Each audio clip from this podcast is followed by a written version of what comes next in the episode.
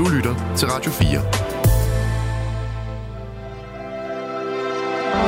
Du lytter til Portrætalbum. Din vært er Anders Bøtter. Rigtig hjertelig velkommen tilbage til Portrætalbum her på Radio 4, hvor ugens gæst er skuespiller, entertainer, musiker og hundemor Annika Åkær. Vi sidder lige nu i begyndelsen af november hjemme i Annikas lejlighed sammen med hunden Tove. Så hvis du hører lidt øh, bjef, lidt piv eller lidt dejlige poter, der går hen over gulvet, så er der altså bare Tove, der rigtig gerne vil være sammen med os. Og det album, det handler om i den her uge, Senator O'Connors andet studiealbum, I Do Not Want What I Haven't Got fra 1990. Et album, der skal være med til at tegne et portræt af Annika Åkær. Og den her udsendelse, den bliver jo sendt, som du nok ved, i begyndelsen af januar 2024, hvor Annika måske, måske ikke, har en ny sang ude, hvis den er klar. Og her i øh, del 2, der skal vi jo fortsætte med at tegne et portræt af dig, Annika. Øh, høre noget mere om dit forhold til den her plade. Og jeg er også sådan interesseret i at dykke sådan lidt dybere ned i, jamen... Øhm, da du går og hører den her plade for første gang som 8-9-årig, og nogle af de følelser, der kommer, om du stadig er øh, i kontakt med nogle af de følelser, når du hører pladen den dag i dag. Fordi, øh, let's face it, der er jo noget musik, der også bliver sådan lidt nostalgimusik. Mm. Altså gennem del 1, så nævnte jeg for eksempel et band som MC Ejner. Øhm, jeg synes stadig, det er fedt, når det kører, og jeg kan stadig mere eller mindre rap med på provokere og nanere. Men det er ikke fordi, at jeg som dengang synes, at det var sådan det var nok bare den bedste plade, der nogensinde var udgivet Ja. overhovedet. Jeg øh, er øh, nysgerrig på, når vi nu har hørt lidt om i del 1, hvordan Senator O'Connor hun får rigtig meget af sine holdninger og, og meninger ud gennem sin musik. Og jo ofte øh, på en måde, især i den tid, hun er i, hvor når, når man især som kvindelig artist stikker næsen frem, så får man nogen på snotten. Øh, og, og hun gør det meget eksplicit og bruger sin egen historie. Der er også tekster på den her plade, der handler om, at, at hun er blevet gravid, har fået en abort, med hendes irske katolske opvækst, så er det ellers ikke så lidt. Når du selv øh, her i 2023 skriver musik, og man har jo set eksempler på, at du også har brugt dig selv meget, Ja. hvad er det, du gerne vil ind og røre i dine tekster? Hvad er det for noget, øh, Annika Åkær gerne vil ud med i de her år?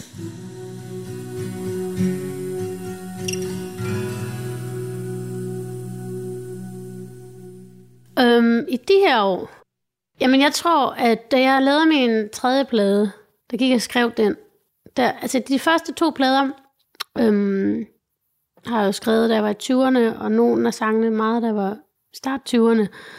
Og øhm, min egen oplevelse er at være i start 20'erne, men jeg tror, den måske også godt kunne være gældende for sådan generelt, er, at når man er i start 20'erne, så har man en idé om, hvordan verden hænger sammen. Man er ligesom blevet semivoksen, vil jeg sige. Man forstår verden, og man, man har stadigvæk sine idealer fra teenageårene, så man kan godt have sådan et sort-hvid synspunkt, hvor man sådan kan blive meget politisk eller meget aktivistisk. Og man har også en energi, det er der en kæmpe energi. Øh, man er sådan, jeg har ret, jeg er det nye, her kommer jeg. Øhm, og, så, og så ramte jeg sådan slut 20'erne, da jeg begyndte at skrive min tredje plade. Og så var der jo bare så mange nuancer lige pludselig i alting. Øh, og det var meget komplekst, synes jeg. Så de første plader har, har været meget sådan... Altså selvfølgelig har de handlet meget om mig selv, men jeg har maskeret de... Altså jeg, jeg turde heller ikke rigtigt, at det skulle handle om mig selv. Jeg tror også, jeg, jeg havde også sådan en, et ideal om, at det, det skulle være sangene og ikke mig. Og jeg havde også jo en helt en angst for at synge godt på de første plader. Jeg ville helst ikke... Altså, da jeg sådan startede med at optræde med min egen sang, jeg har skrevet rigtig mange sange på engelsk. Og øh, når jeg sang de der sange på engelsk, så var der mange sådan, ej hvor synger du godt. Men når jeg ligesom sang på dansk, så, stod, så var det mere sangende folk, ligesom lyttede. Så, så det var derfor, jeg besluttede mig for at synge på dansk. Det var ligesom, at sangene skulle komme først. Og jeg tror, at jeg har haft sådan en ubevidst, øhm, fordi jeg har dyrket så meget pop, og også sådan noget sinnet og sådan noget, så jeg tror, jeg har været lidt, jeg har, jeg har sådan skruet meget ned for min stemme, og dens kunde, øhm, for ligesom at være sikker på, at det var sangene, og ikke min, altså jeg vil gerne, altså det var sådan en underlig forfængelighed. Men hvor er du så nu? Vil du gerne skrue mere op Jamen, for det- din stemme? Ja, altså nu har jeg, nu har jeg bare sådan, "Hold kæft for fjollet. For dumt. Men det er sådan en proces, men, som, som er meget personlig. Men, og, og der tror jeg, at i slut 20'erne, så kom alle de der nuancer, og så i stedet for ligesom, at det er også en naturlig udvikling, også med at optræde, at når man, er, når man får lov at være i branchen for lov, eller når man kræver lov, afhængig af hvordan man ser det, til at være i branchen så længe som jeg har, så er der også noget, der ændrer sig ved, i forhold til at optræde. Det vil sige, at jeg startede meget med, det tror jeg mange gør, når de, når de starter med at optræde, det er ligesom, du skal fandme se, hvad jeg kan. Og nu skal jeg videre med mig overbevise jer om, at jeg har ret. Eller et eller andet. Ikke? Altså sådan, og man, man føler næsten, at man skal være supermenneske, eller, altså overnaturlig, eller et eller andet. Og det man så finder ud af, eller jeg i hvert fald finder ud af, men jeg tror, alle, der får lov at være det i det længe nok, finder ligesom ud af, det er sgu lidt federe, hvis man kan være et menneske på scenen, så er det lidt, så lidt nemmere at gøre det i lang tid. Og, og da jeg begyndte at optræde med, i stedet for at sige, hver optræden skal være på samme måde, skal være perfekt på samme måde, så siger man, at den her optræden i dag, den er betinget af, at jeg var fuld i går. eller jeg har menstruation, eller at øh, jeg er sur, eller at jeg er glad. Eller, altså, sige, jeg, tog, jeg begyndte at tage det meget på dagsformen. Og da jeg begyndte at tillade mig selv det, så kom jeg meget nærmere på publikum. Og da jeg begyndte også ligesom at tillade mig at skrive sange, som var meget mere personlige. Altså jeg var så bange for at spille de sange fra min tredje plade, da jeg begyndte at skrive dem. Fordi jeg tænkte, folk tænker, hun har tabt sutten. Men det jeg oplevede, det var faktisk, at, at mit publikum rykkede tættere på. Fordi lige pludselig, så, øhm, så havde vi noget sammen på en helt anden måde. Jeg blev sindssygt øh, rørt, glad, stolt. Eller, stolt på dine vegne. Det lyder så mærkeligt at sige, at jeg blev stolt af noget, Annika har lavet, fordi det er jo mig, der har lavet det. Nej, nej. Men du ved, da du optrådte til Solo Comedy Gala med, med natbind om dagen, mm. der, der var jeg bare sådan... Øh, jeg havde en eller anden fornemmelse af, det der, det har hele tiden ligget der i din musik. Men det der at se dig få stående ovationer, som jeg aldrig har set til Zulu Comedy Gala før, guden jeg tror næsten, jeg har set dem alle sammen. Det, det er heller bare... ikke sket før, skal jeg lige sige. Er det rigtigt? Eller for, siden. For, ja. og nu er det, og nu, er det lukket. Så yes, du fik den, den Den tog jeg. ja, fedt mand. Der blev jeg også bare sådan, jeg synes, du fandt Øhm, altså en stemme der, som sådan var en... Øhm, fandme også nærmest et kip med hatten til sådan min, min gamle barndomshelt, Niels Havsgaard, øh, som, som også bare netop kunne, altså er i sig selv i hmm. øjeblikket, i momentet. Jeg ved godt, at der er skrevet rigtig mange øh, fine sange, som I alle sammen har hørt om menstruation, men jeg synes, der er ufattelig få, der fokuserer på, på, der, på dag nummer to. Øh, så jeg har, det har jeg skrevet en sang om. Kommer her. Du kan mærke det komme. Du er måske lidt øm i din lænd. De gode dage er omme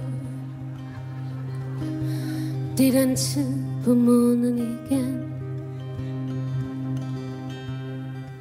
For du sidder og græder Til reklame for Merci Mens du sidder og æder En hel pakke toffee Men hvad hvis jeg siger til dig Det bliver værre endnu?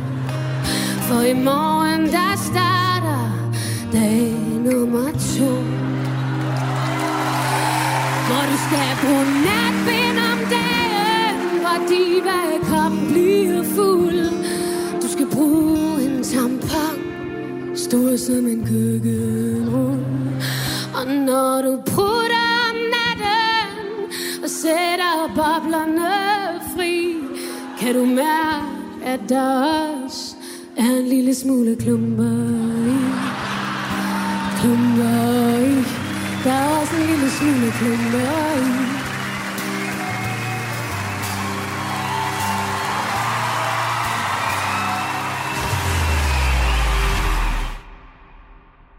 det er fandme, det er unikt, og det er Annika, som jeg kender hende fra pladerne, men alligevel på en, en sådan, mm, en, en, en mere rå nerve i det. Hmm. Når du ser tilbage på den, er du stadigvæk glad for den optræden? Ja, ja. Er du sindssyg? Det er Der, er ikke, det er, der kan ikke sættes finger på det. Det sådan er jeg. Det er jeg meget sådan tilfreds med.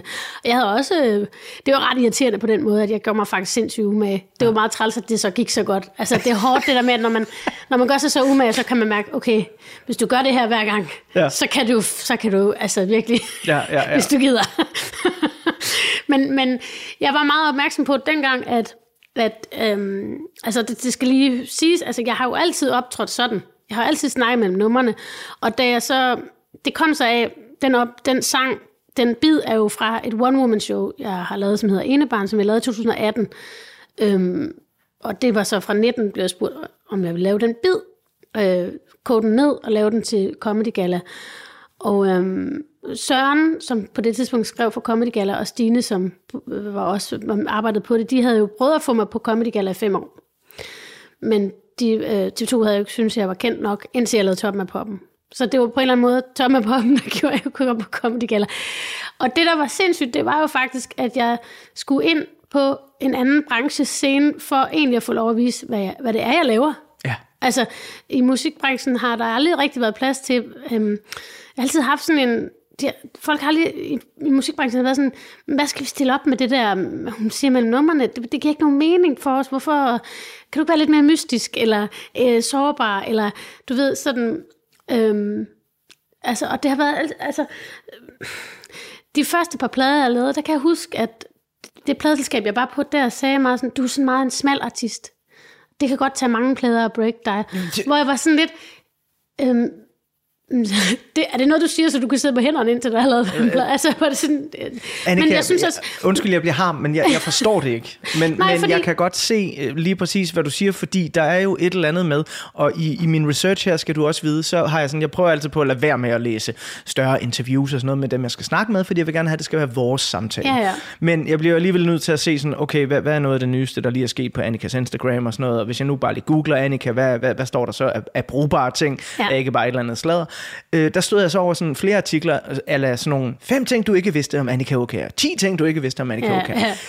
Alle de artikler er sådan, øh, wow, hun er musiker.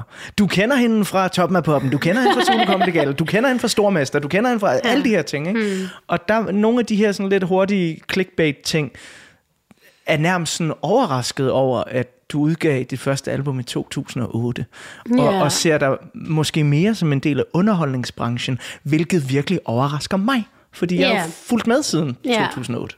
Men jeg synes, altså det er jo også det, der er så komplekst. Det er sådan, enten er det musikbranchen, eller så er det underholdningsbranchen. What? Altså, Ja. ja. det er sådan, og det har altid været sådan lidt, der har været meget sådan, nu skulle du best- altså, jeg lavede en teaterforestilling øh, i 2000, og, nej, jeg lavede 2000 teaterforestillinger. Og lige pludselig, så var der folk, gik folk rundt og sagde, du laver heller ikke musik mere, du er bare en Jimmy Jørgensen. Eller sådan, hvor jeg sådan, altså, musikbranchen er simpelthen så underlig på den måde. Øhm, og det der med, at jeg fik at vide, at jeg var en smal artist, hvor jeg sådan, det tror jeg faktisk, jeg tror faktisk, jeg er, sådan, er meget folkelig. det har jeg, jeg har, altså ligesom altid, så det der med, det gennembrud, jeg egentlig fik med Comedy Gala, var øhm, så rart for mig på den måde, at det var som at, som at havde vidst, jeg altså, det var som at få ret efter 12 år. der er nogen, der sagde, nej, nej, nej, nej. Så fik jeg ret. Så hold de kæft. Men jeg tror, altså, det, det, jeg tror bare, jeg kan godt forstå, altså jeg prøver ligesom at være i retrospekt og sige, jeg kan godt forstå, det var svært for dem at vide, hvad de egentlig skulle stille op med mig, og samtidig skal jeg slet ikke forstå det. Fordi de skulle bare lade mig lave det, jeg gør, mm. og, så, og, så, og så overbevise nogen om at, at give mig et udstillingsvindue. Så sker det der jo, og det skete. Men uh, Annika, apropos det store gennembrud, så det album, du har valgt, når der skal tegnes et portræt af dig, det er jo også Sinead O'Connors kæmpe globale gennembrud, især på grund af singlen Nothing Compares to You, som vi kommer til at slutte den her Det er jo hendes natbind om dagen. Det er hendes natbind om dagen, det er det lige præcis. Ej, Og, det er så, jamen, jamen, det er, altså, øh, du, du ej, får... det er så hårdt sagt. Men øh, Nej, det er fuldstændig fucking rigtigt. For der er, så mange, der er så mange ting ved det, fordi på en måde, så er Nothing Compares to You den ultimative Sinead O'Connor-sang, og på en anden måde, så er det overhovedet ikke. Fordi at Ja. dels er det jo et cover af, af Prince, og dels så er der så mange andre sange, som jeg synes, der har så meget mere øh, kant og kalorier at byde på. Øh, og en af dem skal vi høre, inden jeg lige om lidt bladrer op på den næste side af portrætalbummet, og vil tegne et lille portræt af året, hvor den her plade udkom. Mm. Så vi lige får en idé om, hey, hvad er det for en samtid, at øh, det lander i. Og jeg synes faktisk, vi skal høre et af de numre, som du har udvalgt, som jeg synes er et af de mest signifikante, hvor hun bare bliver altså sådan Meget ultra politisk. politisk ikke? Ja. Øh, Black Boys on Mopeds. Hvorfor er det et af dem, hvor du sådan var... Den skal vi høre. Jamen, det er jo Black Lives Matter i 1989, da hun skriver den, ikke? Jo. Altså, og så også det der med, noget jeg elsker, det, det som jeg selv altid går efter, når jeg selv skriver sange, det er, den første linje i en sang er altid den vigtigste, tekstmæssigt. Hvis du kan sige noget sindssygt i første linje, så, så kører det altså bare. Så det er ligesom en regel, jeg lever efter, når jeg skriver. Margaret Thatcher on TV, shocked by the death that took place in Beijing.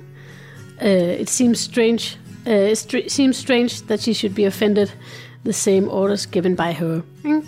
Altså, det hedder med, med sådan, så er alle pistolerne bare fremme. Og det kan jeg godt lide.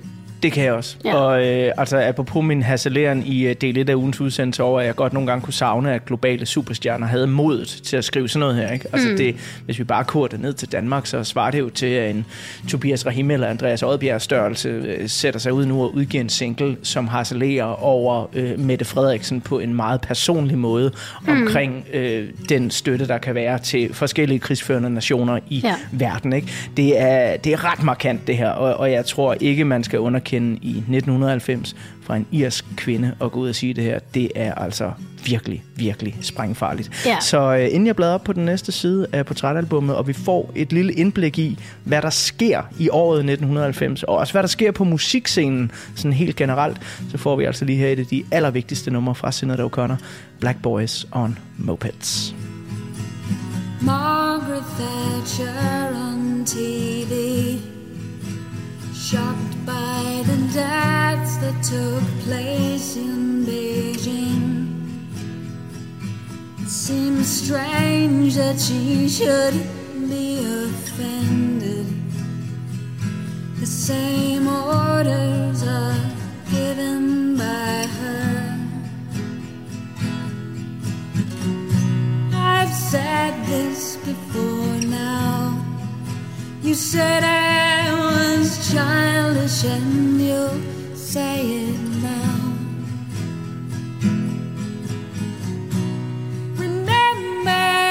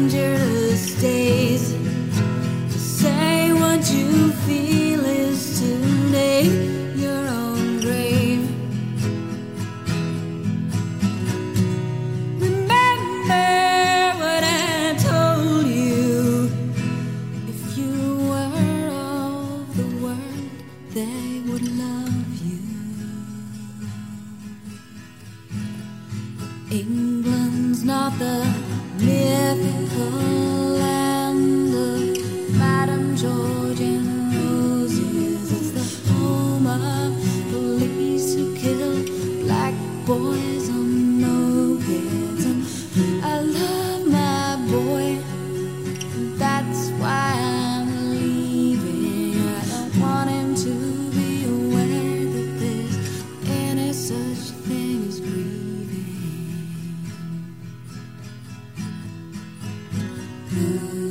Nu har jeg bladet op på øh, den dobbeltside af portrætalbummet, hvor der er et billede af året og musikåret 1990. Men øh, fordi du, Annika, kun var 8-9 år gammel, så har jeg prøvet at holde det sådan en lille bitte smule i børnehøjde. Så vi starter portrættet her med at tage en tur i biffen.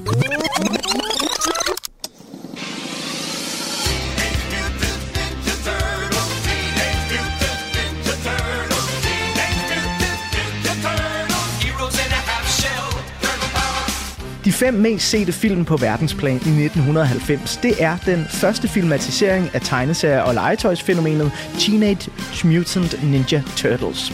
Kevin Costners storladende Danser med Ulve, Patrick Swayze og Demi Moores overnaturlige lærkrukkefilm Ghost, den romantiske komedie Pretty Woman og en af verdens bedste julefilm, den første Alene Hjemme. Her hjemme i den lille danske Annedam fældes der nok en tårer over især Tommy Kenters fantastiske skuespil i den rørende børne- og ungdomsfilm Lad isbjørnene danse.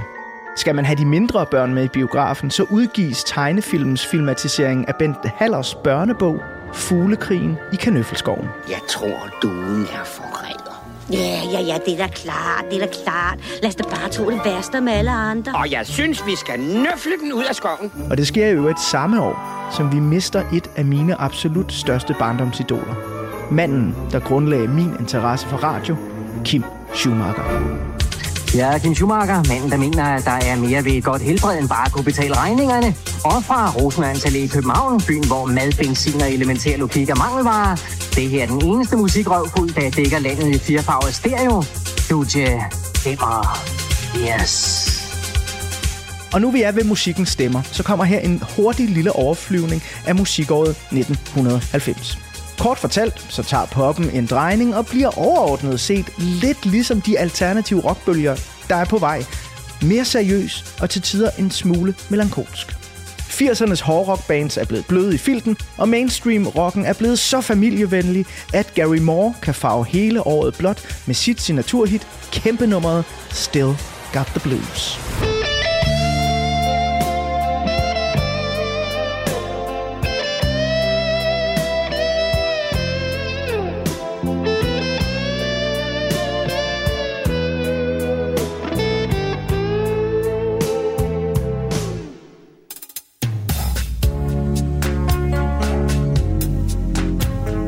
På verdensplan er Sinead O'Connors version af Nothing Compares to You en af de bedst sælgende singler.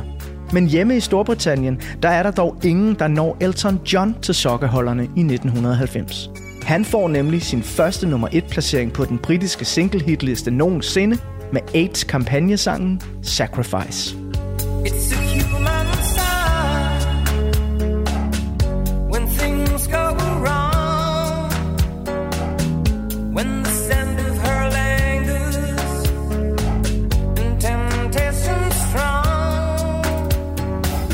Og når ja, så er der jo også det der med de store film-soundtracks, der begynder at blive rigtig vigtige i 1990'erne.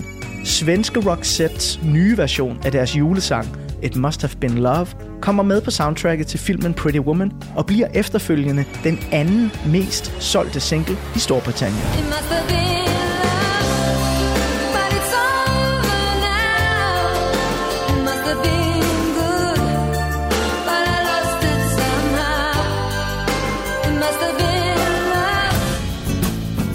Vi slutter det her lille portræt af musikåret 1990 herhjemme og tager et kig på de udgivelser, der løber sted med en dansk Grammy.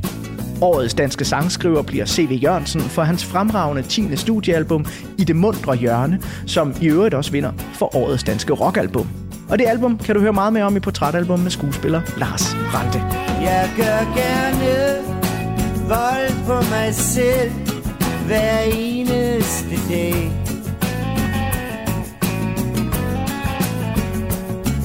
Og rejser mig frivilligt op for den dårlige smag.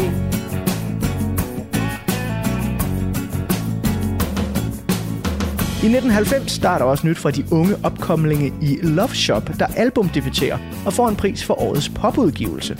Prisen for årets danske gruppe går til Radio, som hitter stort med sangen Jeg vil lade lyset brænde. Og så rydder Hanne Bol næsten bordet med hendes nye album Dark Passion. Hun vinder nemlig for årets danske sangerinde, årets danske album, årets danske musikvideo, årets danske hit, og hendes producer Paul Brun vinder årets producer.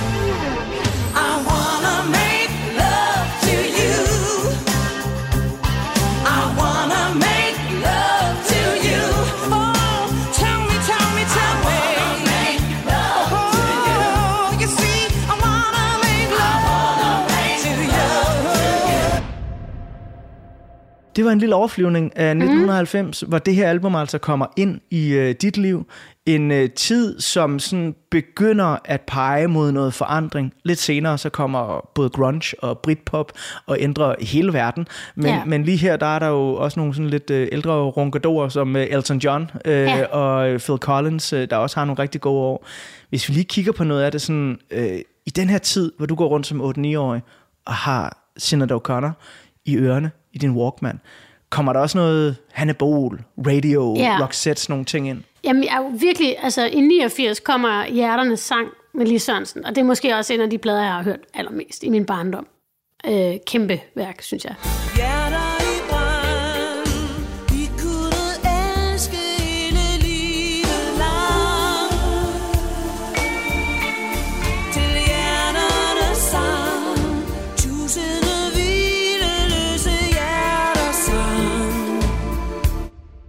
Det er en gave for mig at have mødt Lis i virkeligheden. Også lidt sådan, altså, jeg prøver noget at sige til mig selv, det er ikke den Lis. Fordi det er, ellers er det for meget. Ja. Men jeg elsker Lis, og, jeg elsker, og hendes stemme er ligesom, og, og Anne Linde og Sanne, og jeg har også virkelig, altså min mor hørte det Munter Jørgensen helt sindssygt meget, og gud, jeg havde TV Jørgensen, da jeg var barn, men, men kunne så sætte pris på det senere, så, så da jeg så endelig opdagede CV Jørgensen, og hørte det Munter Jørgensen, så kunne det, jeg kunne det jo fra ende til anden. Fordi jeg, fordi jeg har hørt det som barn. Det, det slår mig lidt, at øh, altså nu hørte vi jo det lidt om, hvordan du fik det her øh, album, øh, også gennem øh, forældre. Jeg, jeg synes, der ligger sådan en... Øh, øh, altså nu ved- ved jeg jo ikke noget om, sådan, hvordan din barndom ellers var, men, men du har eddermame fået videregivet nogle musikkalorier øh, fra de voksne i dit liv. Ja, det, det, det kan man nemlig Altså jeg mener bare, sige, det, det er jo ikke sådan Åh Abe, eller De Små Synger, eller den slags Men ting. det var der jo bare ikke dengang. Der var fandme ikke noget. Altså, jeg, der var jo, det, så de børneplader, der var, så var det Tintin, eller Kai og Andrea, eller sådan noget børnetv, øh, Bamse og Kylling, men der var jo ikke noget åabe, dengang jeg var barn. Øh, eller noget sådan, altså børnemusik. Og det der, det der er sådan er fascinerende ved 90'erne, øh, den her, altså, det, det her, det er, jo, det er jo, som du siger, en periode, hvor det skifter, fordi så kommer grunchen og en masse politisk, så bliver det sådan meget moderne at være politisk. Og så, øhm, og så samtidig, fordi der kommer et opsving i hele økonomien, i verdensøkonomien i 90'erne, øhm, kommer der sådan et generelt opsving, og så når det, det, det kan man ligesom se på kulturen, og især på musikken, at når der er opsving, så kan vi godt rumme øh, øh, det samfundskritiske musik. Når der så er krise, så skal vi eddermame bare have øh, øh, kærlighedssange. Det Gud, kan du, hvor er det interessant. Ja, hvis du hører, altså, den, den musik, det der søde danske pop, der kommer i 80'erne, da, det så, da finanskrisen rammer, du, i, i starten af 0'erne, der kommer der jo en, et opsving af dansksproget musik, som har øh, mange ordspil, ironisk distance og samfundskritik og øh, noget, noget, det skal være lidt sjov og sådan noget. Lige indtil finanskrisen rammer 2009-agtig 8-9, bang, Medina og Sebak, og vi er bare helt færdige med det der politiske mm. musik. Mm. Så kommer der bare en lang periode, hvor, at, hvor der ligesom, nu skal vi bare hygge os. nu er musikken kun for mig. Hygge os for fanden. Så der, der, det er bare så, jeg synes, det er så interessant at gå ind og kigge på, hvordan verden ellers står i forhold til, hvad for noget musik, der kommer frem, Ja. som, som man ligesom pusher. Det synes jeg er interessant. Men det er jo også altså en tid her, nu har jeg skrevet ned her, fordi nu sagde jeg jo, altså jeg har taget det her i, i, i, i børnehøjde, ikke? fordi mm. jeg, jeg tænkte sådan, ligesom, der er nogle ting, du måske kan huske fra den tid. Ikke? Mm. Men det er også en tid, hvor Paul Slytter er statsminister, Ja. de seks tiltalte i Blekingegadebanden anklages øh, kollektiv for mordet på en ung politibetjent. Berlinmuren er lige faldet Ja. i uh, 89, Ja. den begynder at blive revet ned i 1990. Den her slags samfundsting, når det at komme ind igennem Annika Aukær 8-9 års øh, hørebøffer, eller er Nej. du bare helt i sindet Nej, altså, jeg er meget... Øhm, altså, jeg er vokset op i et hjem uden klaver, og også et hjem uden avis, vil jeg sige. Øh, men vi så altid tv-avis. Men altså, jeg tror, at jeg, jeg har ligesom bare været meget draget af... øhm, Jeg var meget draget af fjernsyn. Jeg har også været... Altså, jeg, jeg, det har, jeg havde jo meget astma som barn, så, og det er meget sådan en håndbold-fodboldby, jeg voksede op i. Oh. Så sådan meget... Så, så jeg... Øh, jeg har lavet meget stillesiddende som barn. Så jeg tegnede meget, læst meget og set rigtig meget fjernsyn. Men det Fordi vi også... boede i sådan en boligblok, hvor der var øh, fuld kabelpakke. så jeg har fået lov at se alt det fjernsyn. Men det der med sådan, altså fordi nu sidder der måske nogen derude og tænker, ja, men stakkels barn, altså hun er ikke med i håndboldhallen og sådan noget, men, Ej, men, det- men det kan jo netop gøre, at man får et stort indre liv. Ja, og det tror jeg, jeg har haft. Øh, også, øh, eller det har jeg haft, helt sikkert. Og, så, og der har, jeg har ligesom bare gået meget i min egen verden, i min barndom. Jeg har også fået lov at passe meget af mig selv. Øh, på godt og ondt i hele mit liv, at, at mine forældre har aldrig øhm, haft nogen forventninger til, hvad jeg skulle blive. Det vil sige, altså, når jeg snakker med mine venner om sådan, det der, altså, de, dem, dem jeg kender, der har forældre, der sagde, nu, nu skal du snart tage en uddannelse. Det, altså, det er aldrig. Altså, så, så på godt og ondt, så har jeg aldrig nogensinde, jeg har heller aldrig spurgt dem til råd som noget. Det der, det er jeg ret fascineret af, og også nysgerrig på, fordi det er fuldstændig det samme som mig. Okay. Øh, jeg vil sige det på den måde, jeg, jeg er da vel nok blevet guidet af mine forældre, men der har aldrig været sådan en, du skal da på gymnasiet, eller du skal mm. da det ene og det andet. Øh, og jeg synes nemlig også, det er på godt og på ondt. Ja. Øh, fordi det gør jo også, at, at, at man bliver meget selvstændigt tænkende, og, og nogle gange også kommer ud og tager nogle chancer, får nogle knups og sådan noget. Ikke? Men, men hvad, hvad, hvad var det svære i det for dig? Altså der i, øh, ja nu er du 8-9 år gammel, men måske lidt senere op i 90'erne, når du bliver teenager. Hvordan er det på ondt også? Øh, ja, hvad kan man sige? Altså, jeg flyttede jo ret tidligt hjemmefra, for det første, men, men, men på ondt kan man sige, at jeg jo også heller ikke rigtig delte noget med dem. Det vil sige, øh, da jeg for eksempel fik menstruation, det sagde jeg det ikke til nogen. Min, det var først, da jeg var 17, min mor hun spurgte, altså har du fået menstruation? Okay. Så, ja, for hun var helt overbevist om, at det havde jeg ikke, fordi jeg havde ikke fortalt hende det. Aha. Så, og vi havde ikke den relation. Det, altså, det siger noget om vores forhold.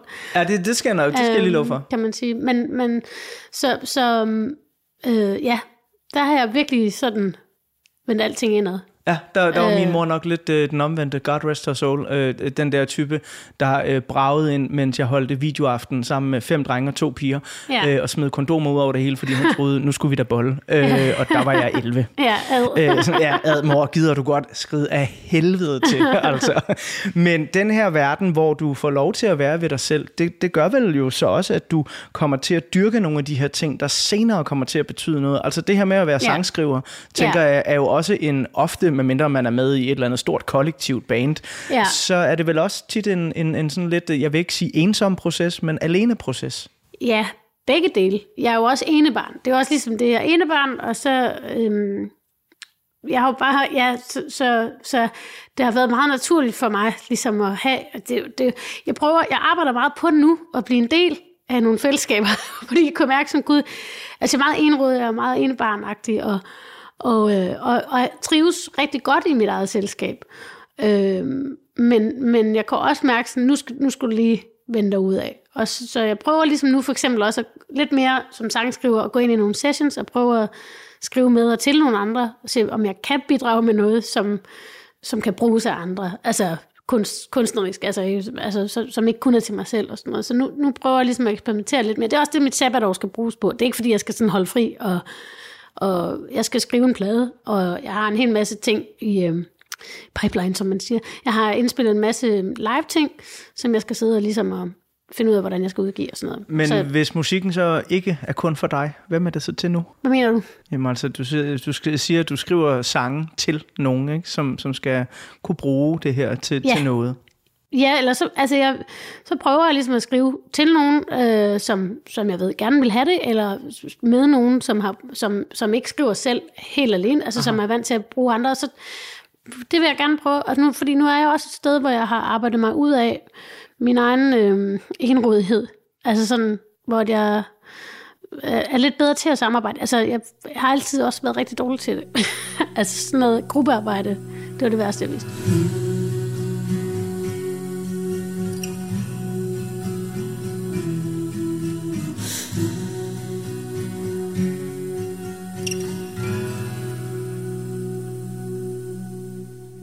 En anden, der er meget enrådet, det er jo også øh, den person, det også handler om her på Trætalbum, Ja. Sinead O'Connor, som jo, altså når jeg kigger på hendes karriere, er jeg sådan helt... Øhm, Dels så er jeg så skamfuld over, hvordan omverdenen behandlede hende, hmm. øh, men jeg er også sådan, jeg er bare så dybt imponeret over, at hun igennem et så langt liv tager så mange tæsk, øh, mm. og tager så mange radikale valg. Ja. Altså, og det er, jo, det er jo hele vejen op i hendes karriere. Altså, jeg tror, det er i 2013, at øh, hun i, i den bedste mening skriver et brev til Ja. Miley Cyrus, Ja. og ligesom siger, Miley, pas lige på, fordi du er på vej ind i en branche, der Altså, er fyldt det er jo, med mænd. Ikke? Ja, det er jo Øh, også fordi Miley selv siger, at hendes Wrecking Ball-videoer er øh, hvad, inspireret af Nothing Compares videoen. Mm.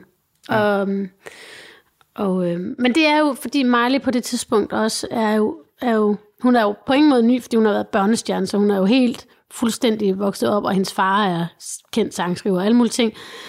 Og så bliver hun jo, altså kan man se, hun er ude og prøve nogle grænser af, ikke? og så skal hun være nøgen i en video, så skal hun græde, og, og alle sådan nogle ting. Og, og så prøver hun ligesom at sammenligne sig, eller sige, det er inspireret af de største agtige, ikke? og hun siger også ligesom Britney og Christina og Madonna, og sådan, det, det snakker hun meget om i den periode. Øhm, og hun evner egentlig ikke rigtigt at stå i sig selv som sang. Og det, kan, det er jo klart, fordi hun er helt vokset op i det, og, hvordan, og altså, alle øjnene er på hende, og hun skal ligesom præstere. Og, øh, og det er ikke fordi, det, det hun laver dårligt, det er, det er slet ikke det, jeg siger. Men det er bare meget interessant, at hun ligesom der, øh, så siger Jeanette sådan ligesom, Jeanette, Jeanette siger ligesom imod og siger, hey, øh, det er faktisk det modsatte, jeg står for. Øh, det skal du lige tænke over. Og, øh, og, og på det tidspunkt bliver det dårligt modtaget, og det bliver også sådan lidt latterligt gjort. Det bliver, altså Miley Altså sådan- Cyrus, altså som jeg ser det, gør jo decideret grin med, Hendes mentale helbred. med Sinead O'Connors mentale helbred, Ja. som jo også igennem hendes liv virkelig, altså hun, dels har hun været boksebold, men hun har jo også øh, lidt alle mulige former for overgreb igennem sin barndom og ungdom mm. og i musikbranchen osv. Ikke? Øh, og det at se hende så sent som i 2013 blive gjort grin af, mm. af en børnestjerne som Miley Cyrus, gjorde mig simpelthen så fucking vred. Ikke fordi mm. det var Miley Cyrus, men fordi at, Ja. at hun virkede som et talerør for en branche, der virkelig var galt på den. Ja, ja det, det, det, det var jo så komplekst, fordi at dengang gik man også meget sådan op i, man må ikke slut og man skal tage ejerskab over sin egen nøgenhed, og alle det der halløj, som, som man, som, som jeg synes er øh, i sig selv interessant at diskutere. Men det var ligesom den, det ride, som Miley var på, og det, der var smukt på en eller anden måde, det var jo, eller da, da, da Sinead så døde, så gik Miley Cyrus ud og sagde, at hun havde egentlig sådan, nu forstod hun bedre. Ja. Altså, og det, det synes jeg var rart. Og der er ikke noget bedre i verden, end, end nogen, der bliver klogere og tør at sige det højt. Nej, det, Det er er... jo så, det så man siger, at alle har retten til at blive klogere. Det er bare så få, der vælger at benytte sig af den. Hvem men- siger det? Er det dig? Det er ikke, det er bare en saying. det der med, det er bare, det er bare så få, der benytter sig af det. Men ja, ja, ja og det, det er meget imponerende, især når man ser den der dokumentar, altså, hvor meget forud hun har været, og hvor meget hun altid ligesom har, altså, fordi, fordi at der er forskel på at, at have ret og få det. Jeg kan mærke på dig, at Sinead O'Connor øh, her i 2023 i den grad øh, i, i hele hendes person Jo. jo. stadig er en stor inspiration for dig. Øh, Ja. på, på rigtig mange måder. Jeg synes, vi skal øh, dvæle lidt ved øh, musikken, og så lige øh, høre en lille smule af det nummer, der hedder Jump in the River.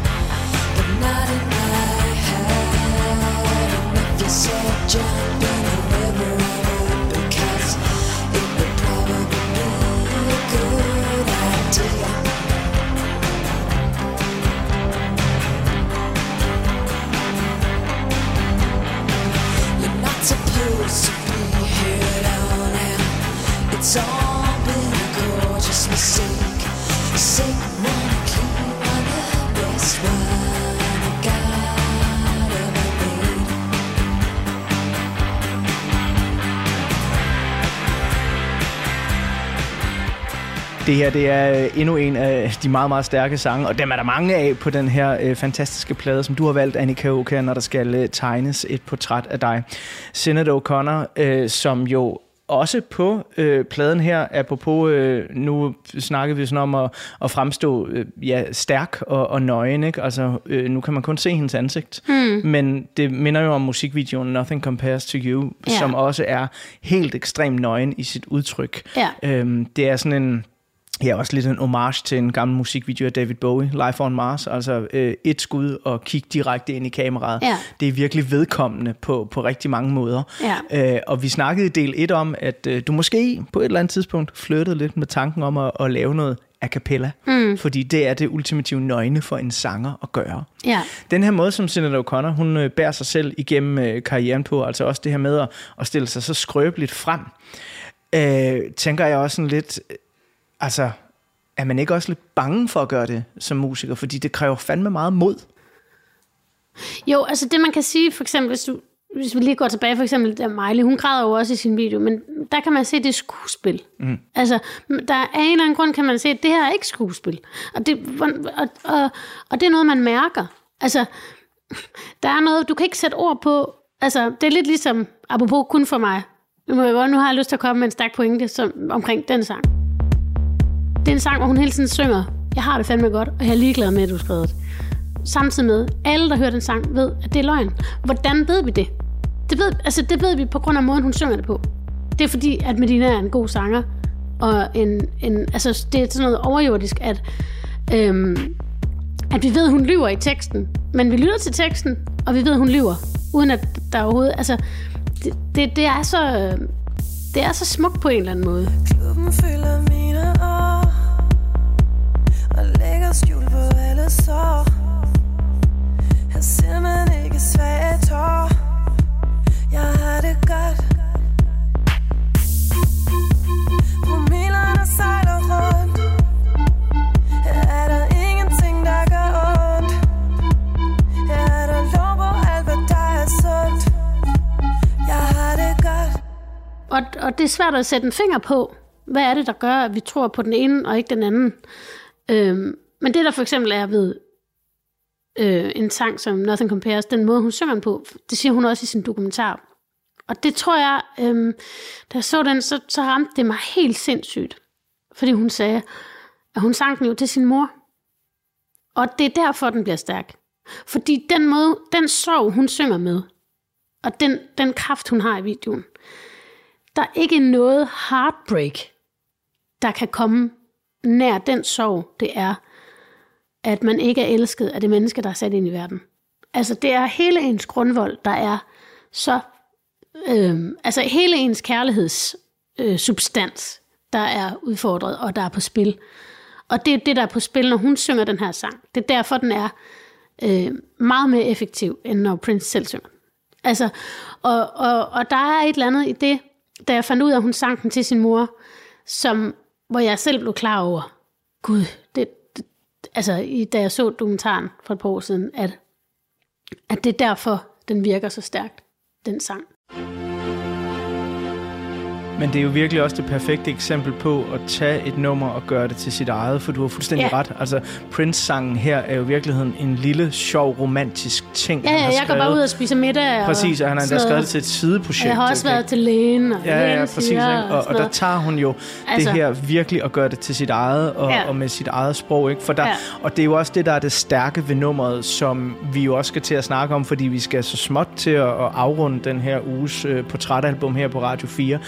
Øh, og det skal slutte med nummeret Mhm. mm-hmm. Nothing Compares to. Jeg vil meget gerne have, at vi hører så meget af det som muligt. Ja. Men i den der musikvideo, som jeg jo vil opfordre alle Radio 4-lyttere til at se, når udsendelsen her er slut, jamen der ligger der nemlig så mange ting i.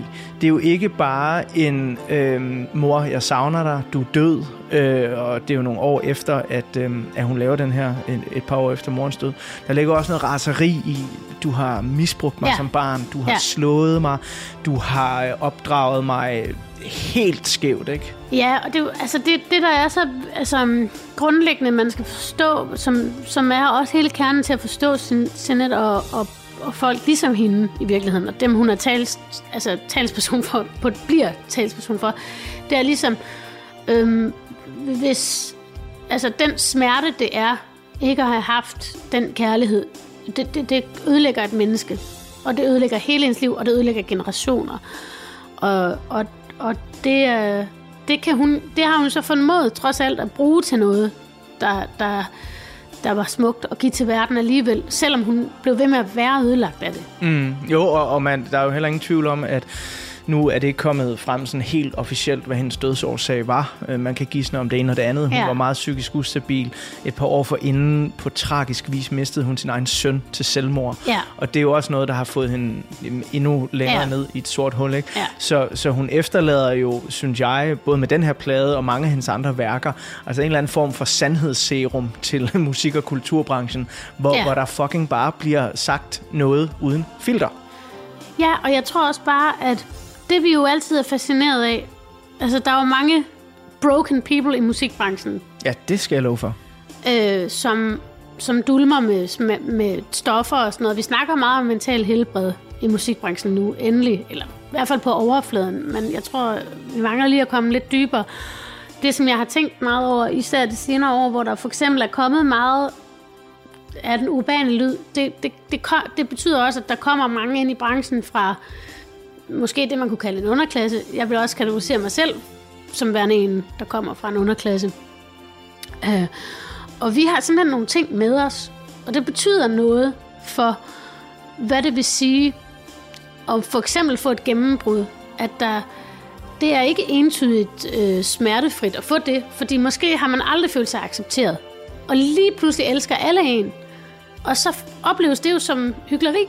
Og det er jo også det, hun snakker om. Altså, øhm, og det hun prøver også, det, det er også det, hun, hun står på den ene måde i vejen for sig selv, og samtidig står hun ved sig selv, da hun ligesom får det her gennembrud. Så hvad vil jeg bruge mit gennembrud til? Jeg vil fandme bruge det til at blive ved med at sige noget, sige noget, sige noget, sige noget, sige noget. Og alle i verden omkring hende, og alle omkring hende vil have hende, hun skal sige, nej, nej, nej, alle elsker dig nu. Sørg for, at de bliver ved med at elske dig. Sørg for, at de bliver ved med at elske dig. Så lad være med at være dig selv. Altså, Stryb dem med hårene. Ja, ja, præcis. Altså, det er sådan, det er sådan, hvad, skal man gøre det for sig selv eller sin karriere, og hvordan er den balance? Og der tror jeg virkelig, mange af dem, der arbejder i pladebranchen, slet ikke er klar over, hvad der er på spil inde i nogen, hvad det, og hvad det vil sige at, at blive kendt, altså og berømt. Altså, øhm, Det tror jeg i det hele taget Altså- i øh, jamen, den danske befolkning, der Ja, kan ja, være ja, ja. En, en, en, en mangel på forståelse mm. på, fordi alle bærer jo noget med sig, og det er jo Ja. det, man udtrykker igennem sin kunst, igennem sin musik. Ja. Jeg elsker jo øvrigt, hvordan at, øh, du mere eller mindre fik bygget en meget pæn bro øh, fra øh, Medinas Kun for mig, Ja. og så hen til Nothing Compares to You, Ja. fordi der ligger, Ja. altså, der ligger virkelig meget til fælles ja, i den her måde at Ja. synge på, og Ja. det er altså det er nok det nummer af Medina, jeg altid vender tilbage til, fordi det, det er er også bare et sindssygt nummer. Annika Aukær, det har været en kæmpe fornøjelse at have dig med her i Portrætalbum, og det er et af den slags portrætalbum-optagelser, der godt kunne have været fortsat i fire timer, øh, fordi vi har så meget mere at snakke Ja, om, men det ja. må vi gøre en anden dag, hvor du må byde på i øvrigt din helt fantastiske kaffe. Hold op, du laver god kaffe.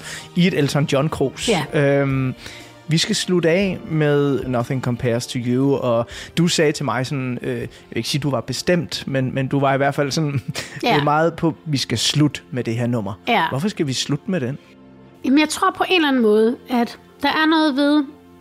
Man kan altid sige sådan, at det er et cover og sådan noget, men der er faktisk noget ved, at almindelig, det er jo også derfor, X-Factor virker på folk. Det er, for ligesom at kunne vurdere en sanger, så skal man nogle gange høre et cover. Man skal nogle gange høre en fortolkning, ligesom Tom af Poppen også fungerer. Det er ligesom, gud, det er en stærk sanger, og så kan jeg måske interessere mig for musikken. Altså, der er noget ved, at vi er tryg ved selve sangen, og så kan vi, så kan vi bedre lytte til stemmen, Annika Aukær, jeg glæder mig meget til at følge med i øh, 2024 og se, hvad der øh, kommer ud fra det her hjerte af guld af en sangskriver. Nå, tak. Og øh, så skal du øh, igen have mange gange tak for din generøsitet øh, med både dit eget liv og oplevelser, og for at vælge Senate O'Connor. Men vi går altså ud på Nothing Compares to You. It's been seven hours and fifteen days since you took your love away.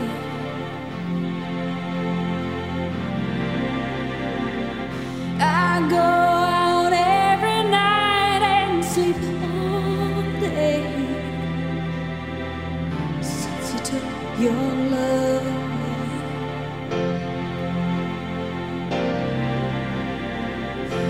Since you've been gone, I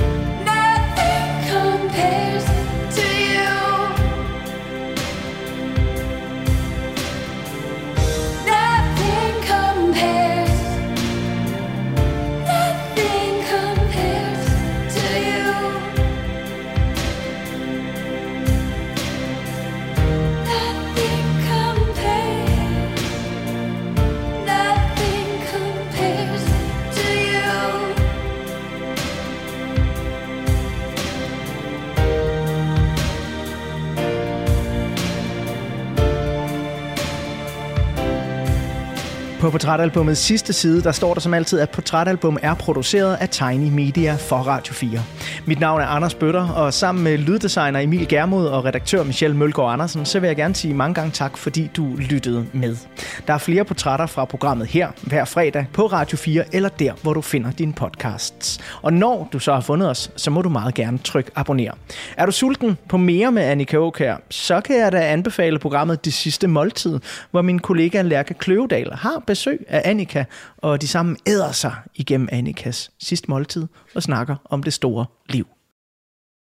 Jeg, jeg ved ikke tal på, hvor mange gange jeg har hørt fra folk, ej, I er bare sådan power couple. Skilsmisse, livskrise og en familie, der pludselig skal være to. Og I kan bare det hele. Hver uge inviterer Marie Sloma Kvortrup en kendt dansker ud i sin kolonihave til en samtale om knuste hjerter. Og så knækker jeg fuldstændig sammen. Jeg falder til gulvet. Splittede venskaber. Der knækkede filmen. Der kunne jeg ikke mere. Og hvordan man rejser sig og kommer videre. Og det gik jo også op for mig, at alt det, han har bildt mig ind, det er jo en stor fed løgn. Lyt til Skilsmissen i Radio 4's app, eller der, hvor du lytter til podcast.